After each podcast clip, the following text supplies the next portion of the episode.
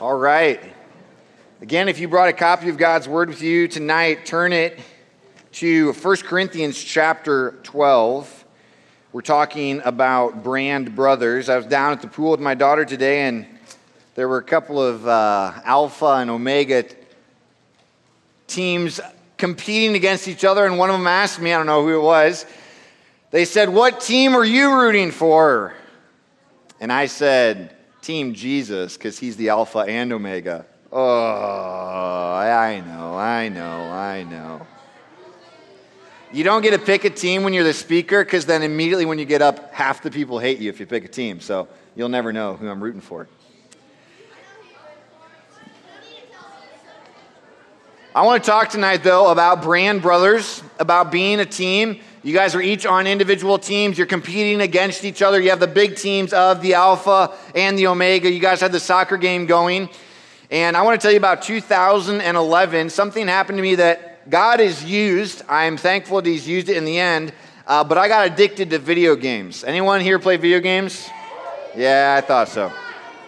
I was uh, actually a little bit earlier than that. I'd been introduced to the game Black Ops 1.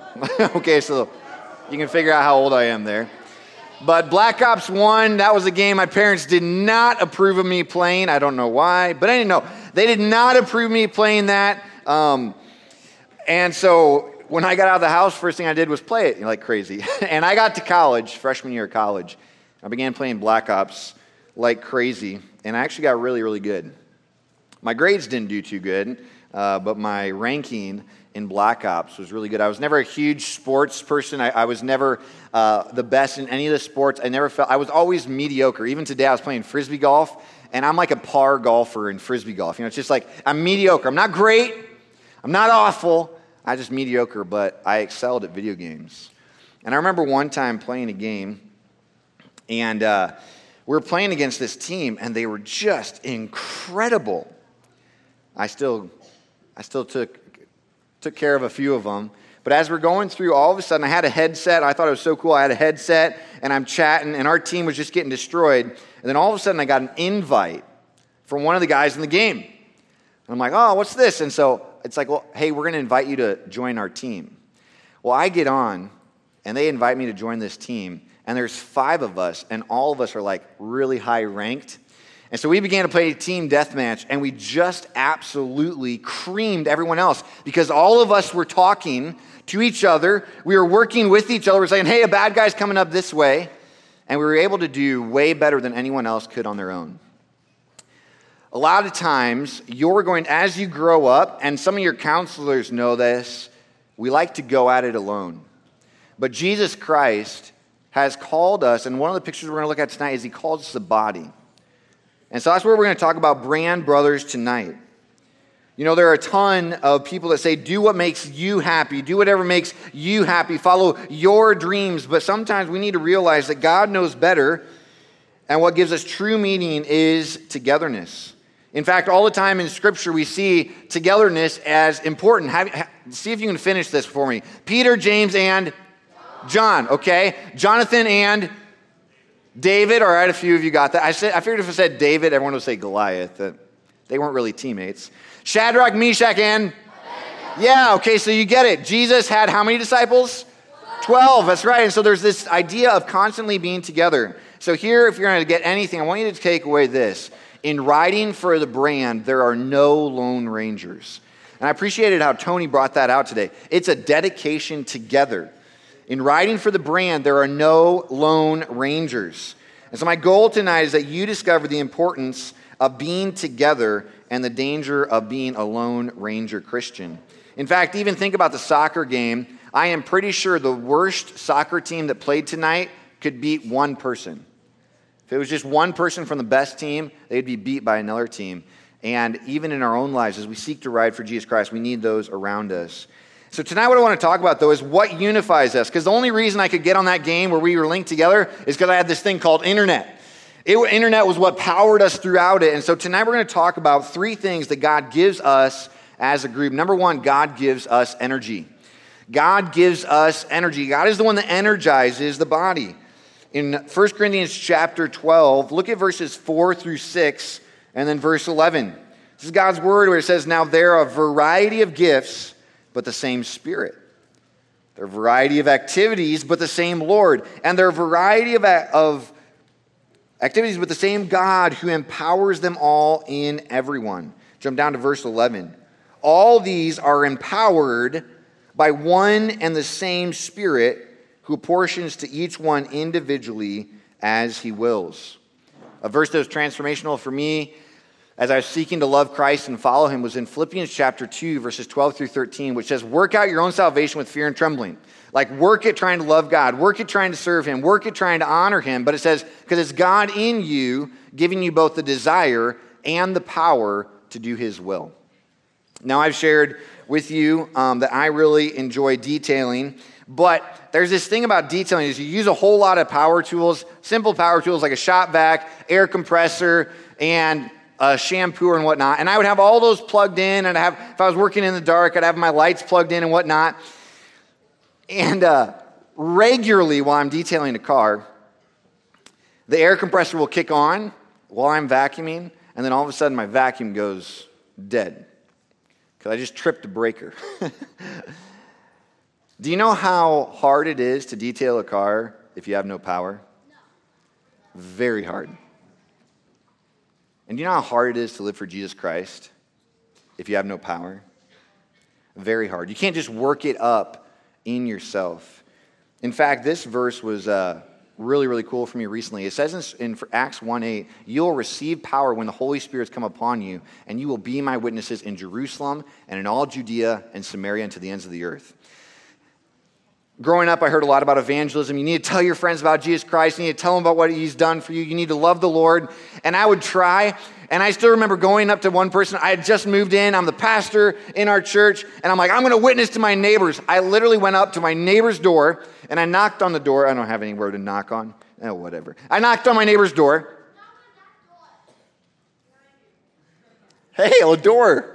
Look at that. I'll get my mic nice and close. Here. So I knock on the door. My neighbor comes to the door, and I'm scared as all get out. I'm just terrified. I'm like, hi. And he's like, hey, what's up? I'm like, uh, I just had a question for you.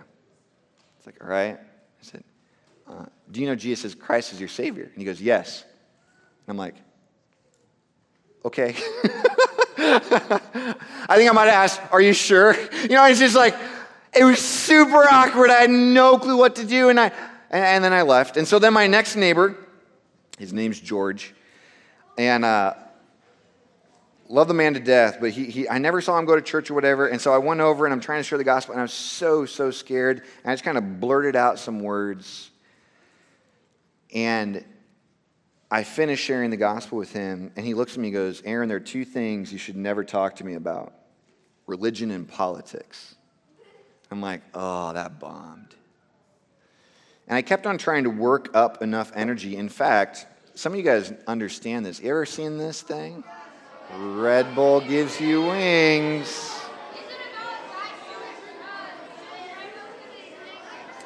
Now, this is called a what type of drink? Energy drink, right?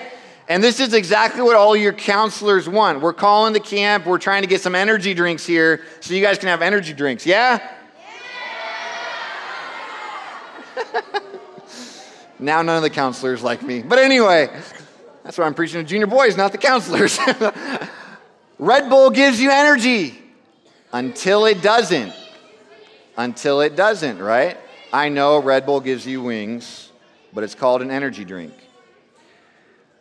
But eventually that wears off. But I want you to know that God energizes us as we seek to follow Him, and He uses other people. If you're going to love the Lord Jesus Christ, you need to be a part of a group that is energizing you and encouraging you towards godliness.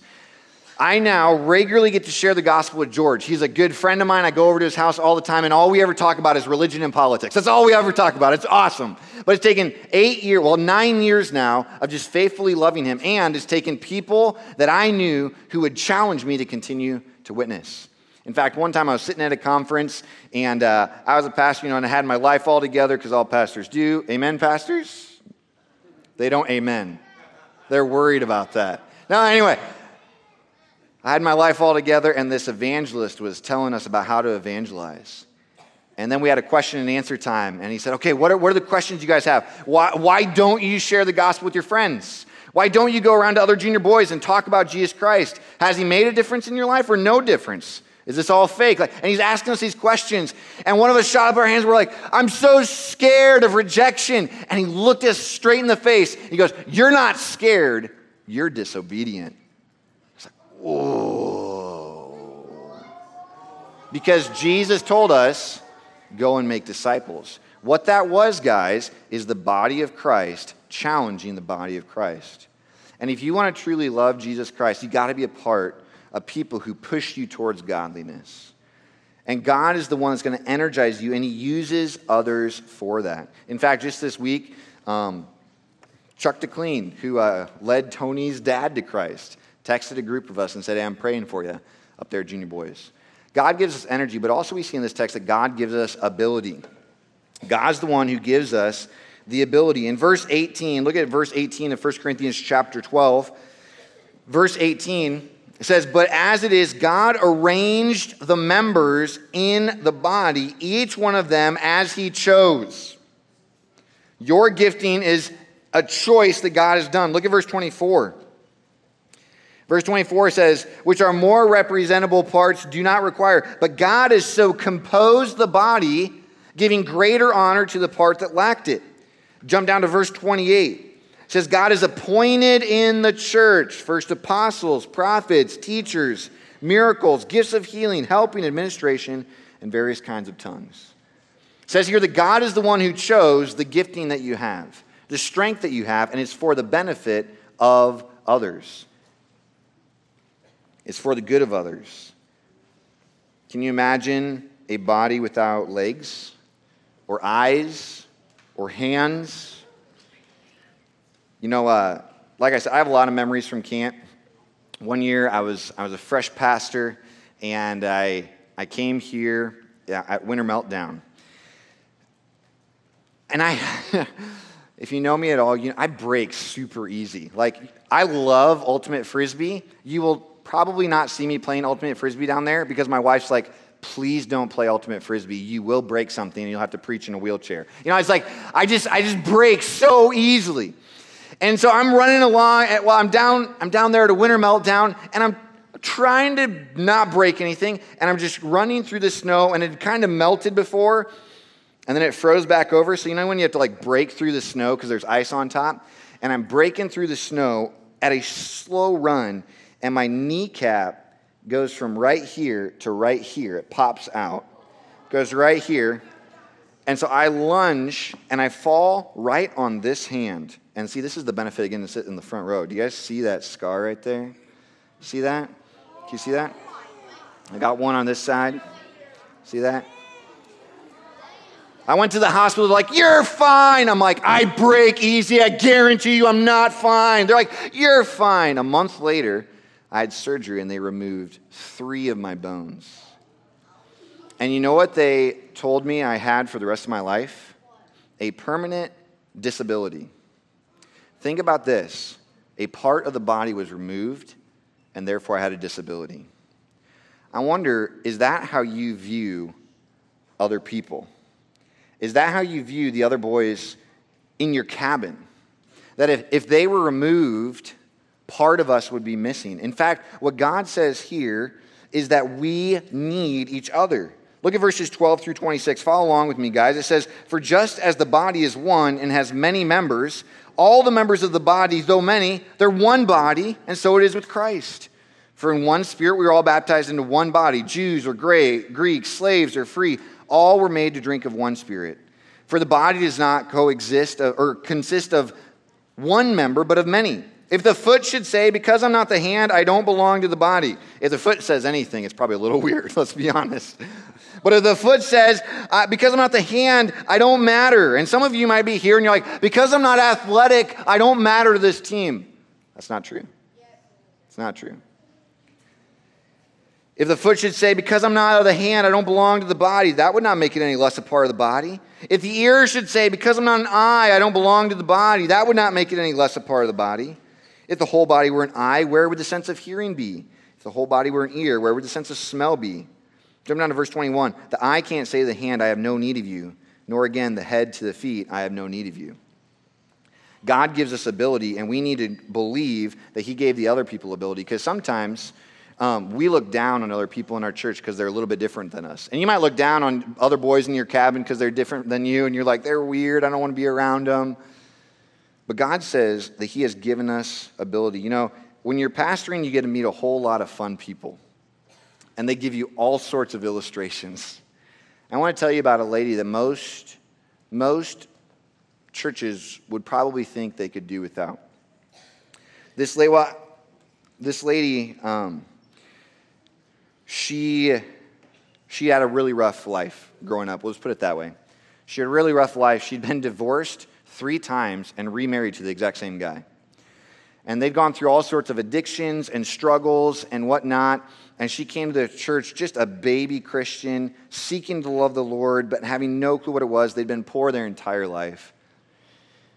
And just recently, she, uh, she got a full time job and she was working and she was so excited. She came up to me one Sunday after she had gotten a paycheck and she's like, Pastor, I got to tithe. I got to give. Now, her giving, I'm going to tell you what, guys, her giving is probably very, very minimal. It's not going to make that big of a difference in the church budget. But she was so excited. But then one day, we had a college student get up and he says, Hey, I'm going on a missions trip and I need to raise some funds. And you should have seen her as she beamed. She walked up to him. She had a check. She slipped it to him. She gave it to him. Gave him a hundred bucks. Wasn't a ton of money. Didn't pay for all of his things, but there was a lady who many people would have said, we, we don't need her. And now she was here blessing another member of the body. I want to tell you about another lady.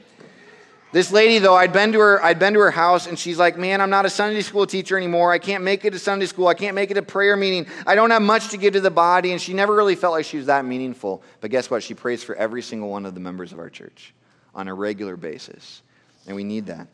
There's another lady in my church, and uh, she is a very proper lady. You know those people who always seem to have it together, like they're the good they're the good people. She's one of those. She, uh, she carries her good old trusty King James Bible. She's taught Sunday school for 50 years, and she never swears. Uh, she seems to kind of have her life together, her family together. And a couple of Wednesdays ago, um, I got a lady in our church who's going through a really messy divorce.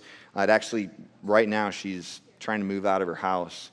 And she came to prayer meeting. There's just six or seven of us. And this lady just bawled as she began to cast the burden of what she was going through in the divorce on God and ask Him for strength to forgive her husband who had left her. Ask her for strength not only to forgive her husband, but to love her husband. And she's just crying her eyes out. And here's this proper lady. And it was so awesome for me as a pastor. Here's one lady who her, her life's a mess. This is her second or third marriage. The husband was his fourth or fifth marriage. And she's just falling apart. And this proper lady gets up in the middle of the prayer time and just walks back and just gives her a bear hug. I need that proper lady because she was able to minister to another member of the body of Christ. This last Wednesday, someone, another lady, was she was just wrestling with a ton of things. She was super anxious. She came to prayer meeting, and she just began to call out to the Lord about all of her anxieties, all of her cares. And we had a lady in the church who she's been in there for a long time. She felt like she's a failure in sharing the gospel. She feels like a failure as a mother. And then right after church, immediately what she does is she just goes and surrounds that lady and just hugs her and cries with her. And I need that lady too. And I want you to know some of you may say, what, what, what can God do with me? And God says, You just wait. You surrender yourself to me, and I will use you in ways you can't imagine. I give you ability, and you have to walk by faith that I've given you just the amount of ability that you need. And counselors, we need this too. Because sometimes we want to do things that are a lot cooler. We want to do things that, that other people get to do. And God says, I've given you your ability. Use it for my glory in the church. God's the one who gives us the ability. I could go on. I might as well. There was a, we have a couple in our church. Uh, they're homebodies. They're super disciplined with their spending, really guarded with their kids. They were always really, really closed. People didn't come over to their house much. Long story short, they opened up their lives to some college students that come up to our church. And now our college students call them mom and dad. And those college students needed this couple in our church. Which brings me to a confession. Sometimes I'm really critical of my church and the people in it. I think I know just how a church should function, and if everyone would think just exactly like me, we'd be great. That's not true, okay? I'm confessing that, just to be clear. As I studied Revelation, though, I realized that only Jesus Christ knows exactly what we need, and my love for him needs to be believing that God has given people abilities, and so I need to see the value in others. And you guys need to see that too. Thirdly and lastly, God gives us unity. God gives us unity. We're writing for how many brands? One, right? Team Jesus. I, I got a guy, he's, he's established a multiply, uh, multiply group. And every time he talks to me, he's like, Team Jesus, yeah! Like he's like 60 years old and he just loves it. He's like, Team Jesus. And that's what we're about, right? That's what we're here for, is to glorify God. And God gives us unity. Look at 2 Corinthians, or 1 Corinthians chapter. Okay, whatever. Yeah, Jesus. Woo! We, inter- we unify. Look at this. Look at what it says, though, in verse 25. Says that there may be no division in the body, but that the members would have the same care for one another. Jump down to chapter 13. It says, If I speak with the tongue of men and angels, but I don't have love, I'm a noisy gong or a clanging, clanging cymbal. If I have prophetic powers and I understand all mysteries and have all knowledge and have all faith, so as to remove mountains, but I don't have love, I am nothing. If I give away all I have and deliver up my body to be burned, but I don't have love, I gain nothing. Love is patient, love is kind, love doesn't envy or boast, it's not arrogant or rude, it doesn't insist on its own way. It's not irritable or resentful. It doesn't rejoice at wrongdoing, but it rejoices with the truth. Love bears all things, believes all things, hopes all things, and endures all things. We unify around a love for God and a love for others. And uh, I don't know if you knew this, but this is Pride Month, is what they call it. Pride Month in June, where there are signs like love is love. That's a dumb definition. love is love. But I want you to know, guys, we don't just boo this. What they're looking for is not simply love, they're looking for acceptance. Every single person you meet and every single one of you desires to be loved to be genuinely loved. Not fake loved, genuinely loved, genuinely cared for. Every single one of us does. And we feel most loved by people who know the most about us. One of the things that's interesting every time I come to camp, I do it myself too, but is to see how often we just we just try to fit in. But fitting in is not the same as being loved, is it? It's not. We feel most loved when people know all about us. They know all of our flaws. They know all the good things and bad things about us, our quirks, and they still care for us. And we unify around that. In fact, just today, I was talking with my best friend. His name's Nick Harsh. We've disagreed. We've called each other out on sin. We strengthen each other, even though we're complete opposites. Why? Because we love each other and we love Christ. We love one another and we love Christ. And that's what God calls us to. And I want to tell you about Jesus Christ because he is God who created us and sustains the world. And he is the head of the body of the church. He's the perfect, and he has eyes like fire that can see right through everything we do. Jesus Christ knows everything about you every sin, every lie that you've told. I was literally at the pool today, guys. Okay, so get this. I'm at the pool today with my daughter, and uh, I told the kid he's going to become to sermon illustration, and this kid's spraying water at someone as they get out and they spray water, and the guy turns back and goes, What are you doing? And he's like, It wasn't me. And he's sitting there with this water spray under his legs. I'm like, You just lied in front of a pastor. That's like getting asked to be in a sermon illustration. Question Was that sin? It was. What does sin do to us? It separates us from God. You ever lied? Yeah. Sin separates us from God. Jesus Christ knows every single lie you've ever, ever told. Every single time you've disrespected and dishonored your parents. Every single time, okay, here's the most common lie. This is my opinion, the most common lie at Junior Boys. You ready for it? The Gaga ball didn't hit me. Yes, it did. you get it, don't you? We lie about even things like that, but listen. Jesus Christ knows every single one of those lies. He knows every single thing about you. And Scripture says, while we were enemies of God, while we were separated from God, God still loved us. And during that time, Christ died for us. And we talk about receiving the brand. But I want you to know that Jesus knows all your dirty jokes, He knows all your sins, He also knows all your pain. He knows what life is like back at home, what's been done to you how you've been excluded or included, and knowing all that, He still loves you. While you were sinners, Christ died for us. Because of your sin and my sin, we deserve to die and spend eternity in hell, but Jesus Christ died in our place. And that's love. When I was young, I realized I was a sinner and deserved hell. And uh, in the quietness of my room, I asked my brother some questions, and he quoted me John chapter 3, verse 16. It says, For God so loved the world that he gave his only begotten Son, that whoever believes in him will not perish, but have eternal life. And I remember it being very vivid to me that God, that Christ didn't just die for us, but Christ died and would take my sins personally.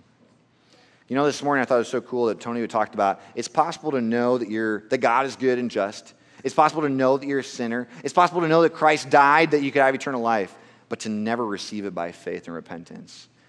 But that night I received by faith the gift of Jesus Christ, and I repented of my sin. And the Bible says that that night I passed from death to life. I went from being an enemy of God to his child, and you can too. In the quietness of your heart or with your counselor tonight, you can be forgiven of your sin by placing your trust in Christ. But if you already know Jesus Christ, then I encourage you tonight to submit yourself to him and to let him use you as he sees fit. And some of you, what you need to do and repent of tonight is thinking that you're better than others. That you're better than others. And then I want to encourage you to make a friend this week. Talk about spiritual things with people who are here and see if God doesn't give you another brand brother. Because you're going to be stronger as you live together in unity for the glory of God. So let's go ahead and pray. I'm going to encourage counselors, go ahead and just stay here as we have the song. If God's laid something on your heart, guys, and you want to talk with your counselors, just go ahead and stand up and you can leave during the next song, and counselors, you can follow them. But let's go ahead and pray. Father, I thank you for the body of Christ. Thank you for how many times over and over and over again we're strengthened by the body. There are men in this room tonight who have strengthened me as a fellow brother in Christ so many times. They've encouraged me, they've challenged me, they called me out on stuff. So thankful for them. God, I pray that tonight you would open eyes to see that they, we can't go at it alone. We need each other. And Lord, there's probably some boys in here that say, Nobody needs me.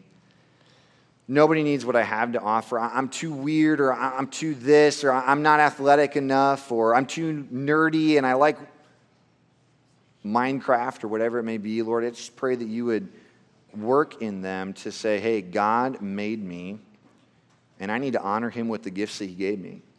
Lord, you've given some a ton of gifts. Please deliver them from thinking they're better than others, including us counselors, God. Help us just take what you have blessed us with and say, God, this is, this is what you've given me. I want to give it back to you. And to strive together. Deliver us from trying to be the Lone Ranger. And may we realize and remember that we need one another. As we sing, God, continue to do your work in our lives. In Jesus' name, amen.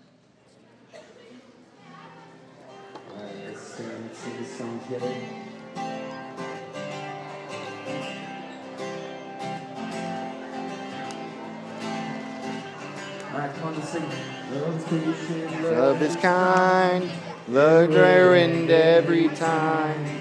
Is its place in line to serve one another. But my heart it struggles so. I need your grace to grow. Lord, help me give and show them this love to others. Jesus set me free to love unselfishly. Because you first loved me, I can love with all my heart. Because you first loved me, I'll love others too, the way you do. I'll love them too. When I'm in a place like this, it always gives and gives to God, and then it lives to help my neighbor. That's love that I have in God. It's me I love a lot. Stuck here, I'm tied in knots. I need a Savior. Jesus set me free to love you more than me. Because you first loved me, I can love you with all my heart.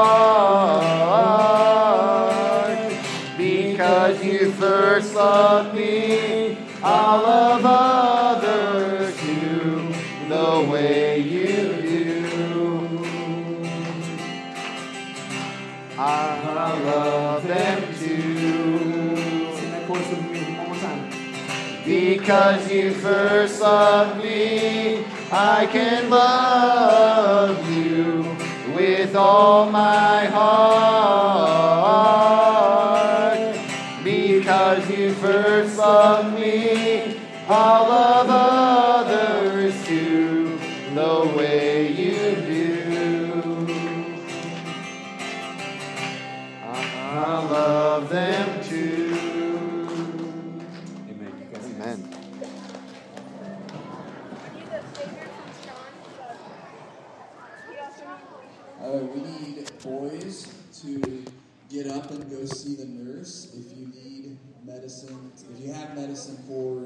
see